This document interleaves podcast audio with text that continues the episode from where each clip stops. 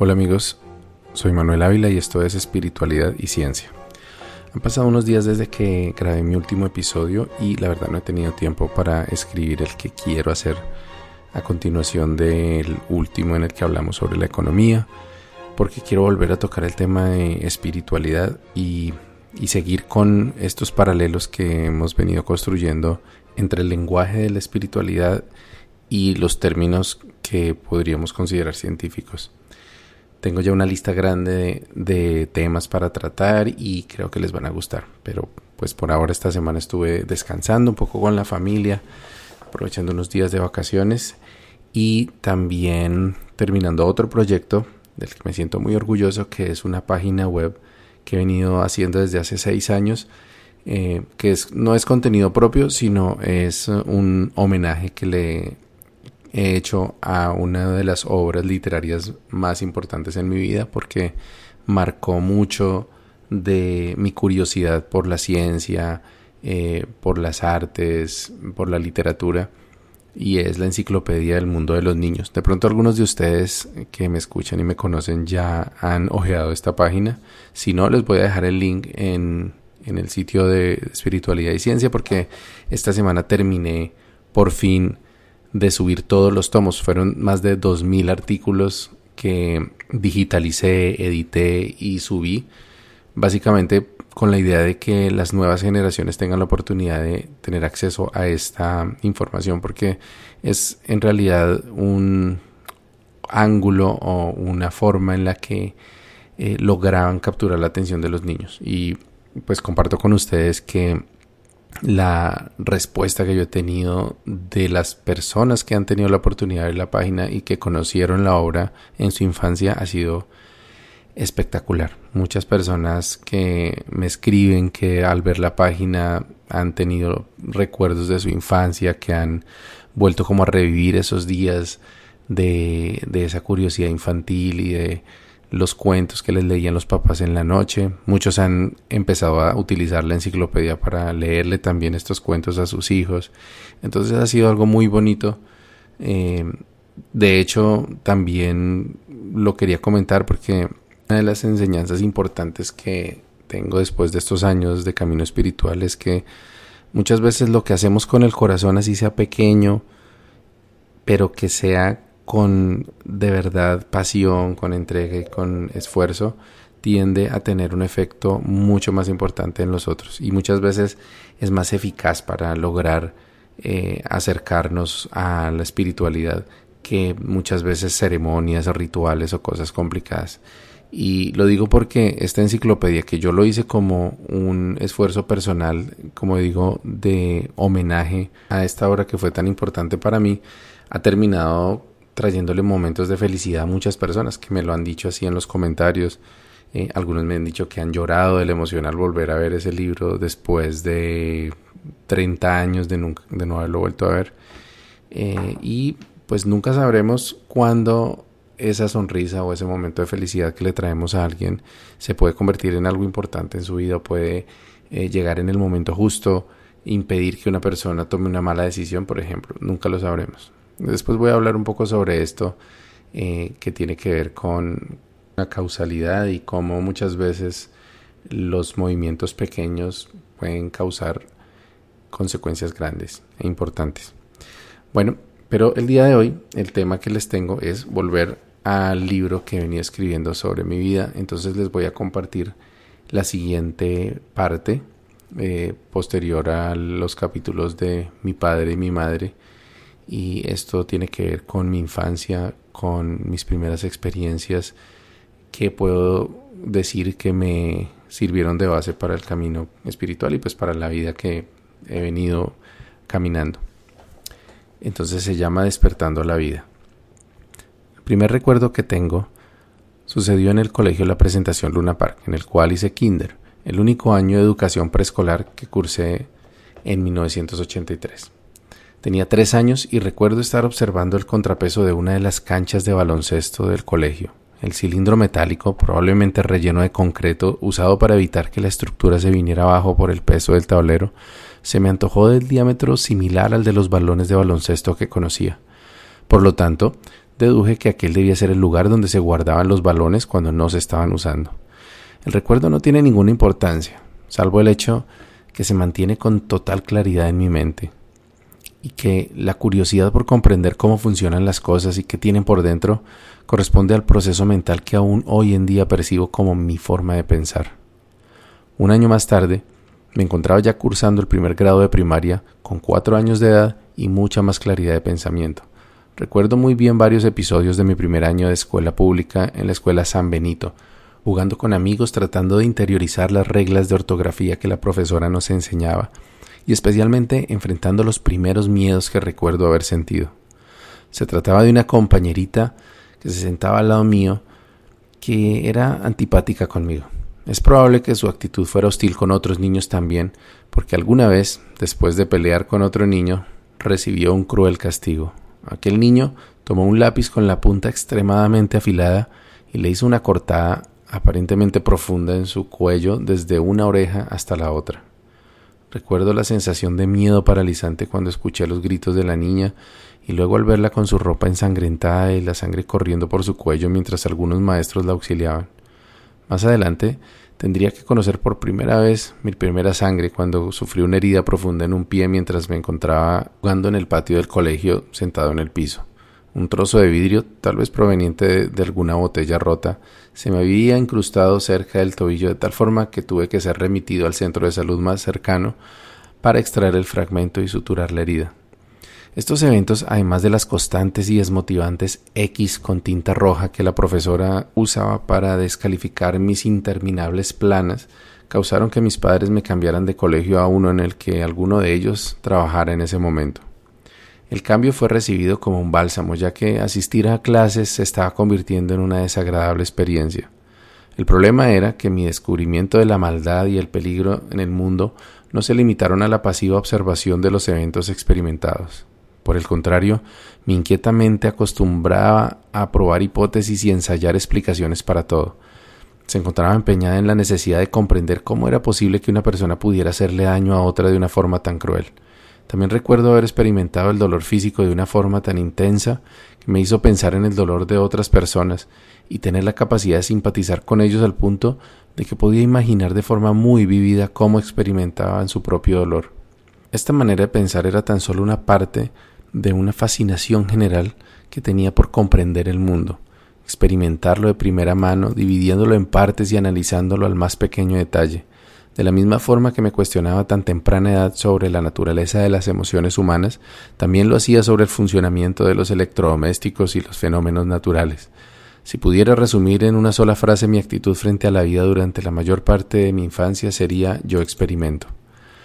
El conocimiento me atraía, pero mucho más la experiencia de construirlo con base en mi propia perspectiva.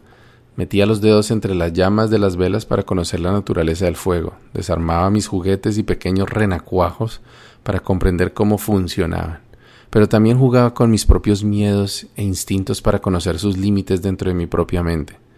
La curiosidad que desde tan pequeño me caracterizaba era a la vez alentada y coartada por mis padres, quienes con seguridad se debatían entre la voluntad de inculcar en mí un espíritu inquisidor con la obediencia necesaria para encajar en la sociedad. Por una parte me proporcionaban libros sobre dinosaurios, Leonardo da Vinci o astrofísica, y me sugerían interesantes retos para mi mente, pero de la misma forma tenían que limitar mis a veces peligrosos experimentos caseros, algunos de los cuales involucraban fuego, electricidad, alturas objetos cortopunzantes o una combinación de todo lo anterior. Viví una infancia a todas luces feliz, protegido, tranquilo e intelectualmente estimulado.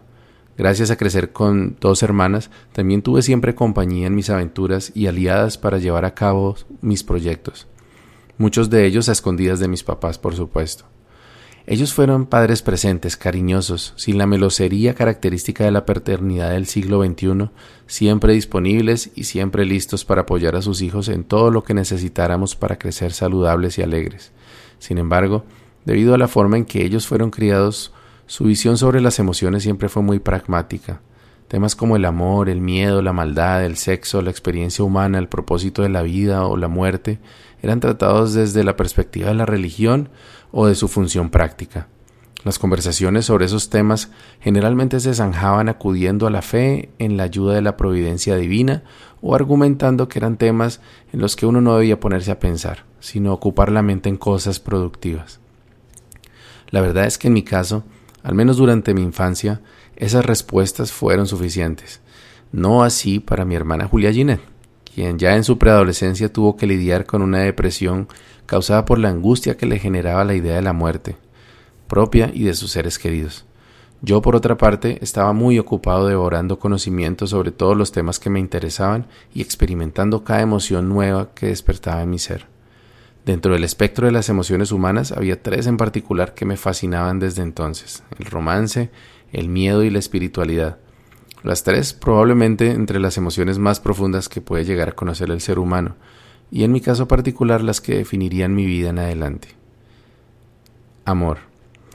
Tuve la fortuna de crecer con unos padres que sin llegar a ser cursis o sin siquiera usar la frase te amo, ni entre ellos ni con sus hijos, supieron siempre demostrar el amor de forma tierna y profunda. Entre ellos siempre se llamaron amor, y esa es la forma en que yo aprendí para referirme a mi pareja. De la misma forma, siempre fue cotidiano ver expresiones espontáneas de cariño de mi padre hacia mi madre, con un beso, un abrazo, una sorpresa, un trozo de poesía y uno que otro piropo. Con tal ejemplo en casa, era apenas natural que quisiera explorar desde muy temprano la experiencia del amor, y la primera mujer hacia quien recuerdo haber tenido ese sentimiento fue una prima hermana a quien veía en promedio una vez por año. Este amor improbable me acompañó desde que tenía, calculo yo, unos seis o siete años hasta ya entrada mi adolescencia. En cierto modo, también sentó las bases de mi forma de entender el amor.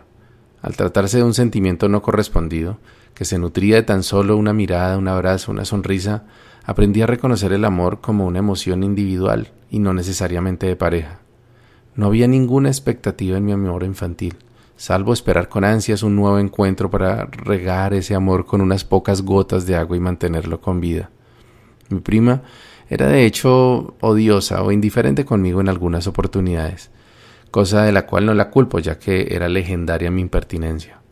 Pero aún así, yo sabía que entre los dos había una conexión especial, un cariño diferente, y generalmente ese sentimiento relucía en el momento de la despedida, cuando ella debía regresar a su ciudad de origen luego de unas vacaciones. Esos breves instantes de un abrazo con unas palabras de afecto eran suficientes para mantener la llama de ese amor infantil con vida y fuerza para los siguientes meses. Tania era para mí lo que Becky Thatcher para el incorregible Tom Sawyer, un amor silencioso y desesperanzado que sin embargo me otorgó muchos de los momentos más felices de mi infancia. También era un amor que se mantenía en el trasfondo cuando la vida me presentaba una nueva oportunidad para experimentar el romance. Fue así como tuve a los ocho años mi primera novia, cuando hacia grado quinto de primaria, sin siquiera un beso de por medio, aquella dulce niña de rizado cabello negro de quien nunca volví a saber nada después de terminar la primaria, también cautivó mi pensamiento y mi corazón por un buen tiempo, durante el cual mi prima me aportaba otros tantos suspiros. Eso mismo sucedió en otras ocasiones, a veces de forma fugaz, durante una visita a un balneario o en un paseo de la escuela. Era claro que era una persona propensa a enamorarme, y lo disfrutaba enormemente. Casi todas las noches dedicaba mis últimos pensamientos antes de dormir a esa niña o niñas que en el momento fueran objeto de mi afecto. Pasaba horas hablando sobre ellas con mis hermanas, sobre todo con Julia Ginet, y vivía con total intensidad cada encuentro que la existencia me permitiera con quienes despertaban en mí ese mágico sentimiento. Con el tiempo aprendí a reconocer, sin embargo, que mi experiencia sobre el amor no se limitaba a mi relación con las mujeres. De una forma muy similar a la facilidad con la que me enamoraba de las chicas, me enamoraba también de la música, libros, programas de televisión o juegos. Así, por ejemplo, puedo recordar con claridad el momento exacto en el que escuchaba por primera vez una canción que resonara con mis fibras más íntimas. El baile de los que sobran, de los prisioneros por allá en 1985, Yo que te amé de Ricardo Montaner en 1988, Please Forgive Me de Brian Adams en 1993 o Yesterday de los Beatles en 1994. Algunos de los libros que marcaron mi infancia fueron unos libros animados sobre la vida de Leonardo da Vinci, el espacio y dinosaurios. Un par de esos libros los llegué a memorizar en su totalidad. La enciclopedia El mundo de los niños fue otra obra que se convirtió en un amor para toda la vida, ya que llegó a mis manos cuando mis padres hicieron el enorme esfuerzo de adquirirla por cuotas por allá en 1985. Y aún hoy en día, más de 30 años después, sigue presente en la biblioteca de mi casa para disfrute propio y el de mis hijos. En todos los casos anteriores, la sensación emocional que me unía a la música o los libros era muy similar a la que experimentaba con las niñas que me gustaban. Pensaba, hablaba y disfrutaba con intensidad los momentos que compartía con ellos. Creando mundos. En todos los casos anteriores, mi imaginación activa era la herramienta que transformaba simples notas, letras o recuerdos en verdaderos mundos en los cuales me sumergía y exploraba con la misma emoción que lo hacía en las experiencias reales. Lo que recuerdo sobre mi capacidad de imaginar es similar a lo que Bill Watterson dibujaba en su famosa historieta Calvin y Hobbes. Cualquier elemento que estimulara mi creatividad me permitía crear una realidad temporal en la cual las situaciones fluían con la misma naturalidad que en el mundo real. De la forma en que lo recuerdo ahora, no era consciente de estar yo mismo creando esas realidades, sino que más bien sentía que me estaba conectando con una realidad paralela que yo podía invocar en cualquier momento. Me acuerdo, por ejemplo, que me gustaba meterme entre el pliegue que mi mamá hacía en la parte superior del cobertor de su cama. Allí imaginaba que me habían cogido el tamaño de una canica y me encontraba en el bolsillo de la camisa de mi padre. Recuerdo bien que podía sentir físicamente el movimiento de mi papá al levantarse y sentir el vértigo de estar suspendido a una altura muchas veces mayor a mi estatura. Otros lugares favoritos para dejar volar mi imaginación en la casa eran el interior de los muebles de la alcoba o debajo de las enormes pilas de ropa. Hoy en día, cuando veo a mi hija Luciana sentada en la parte superior de un armario, supongo que allí es la reina Elsa en su castillo en la montaña. Durante esos años de infancia, mi rol en los juegos con mis hermanas casi siempre era el de director, y a veces también de libretista, explicaba el concepto de la fantasía que podía ser de exploradores en una ciudad perdida o investigadores enfrentando un desastre natural, y les asignaba a mis hermanas el papel que debían jugar e ideas de las líneas que debían decir. Muchas veces los juegos tenían líneas argumentales que continuaban a través de varios días, o tal vez meses, que transcurrían en múltiples lugares. En cualquier caso, mi imaginación estaba siempre creando realidades más emocionantes y divertidas que las del mundo físico. Viendo mi experiencia sobre el amor, uno de mis mayores placeres era el de fantasear nuevos encuentros con la niña que tuviera en el corazón. Podía sentir la emoción, las cosquillas en el estómago, el placer de esos momentos. A veces adicionaba a esos recuerdos, como música de fondo, mi canción favorita del momento, o elementos de historias románticas que sustraía de la telenovela mexicana del momento, y de esa forma podía pasar horas inmerso en mis fantasías. Esta característica de mi mente, que con seguridad se podría considerar común en la infancia, sería el lente a través del cual he experimentado la vida.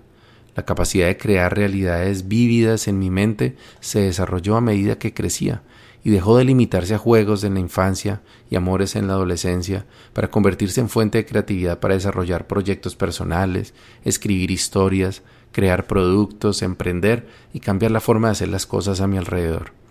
Sin embargo, a pesar de que se suele pensar que siempre hay una clara diferenciación entre la realidad y la imaginación, al menos en personas sin trastornos mentales, en la práctica existe un amplio espectro de dimensiones de la experiencia humana en los cuales la división entre realidad e imaginación no es tan clara.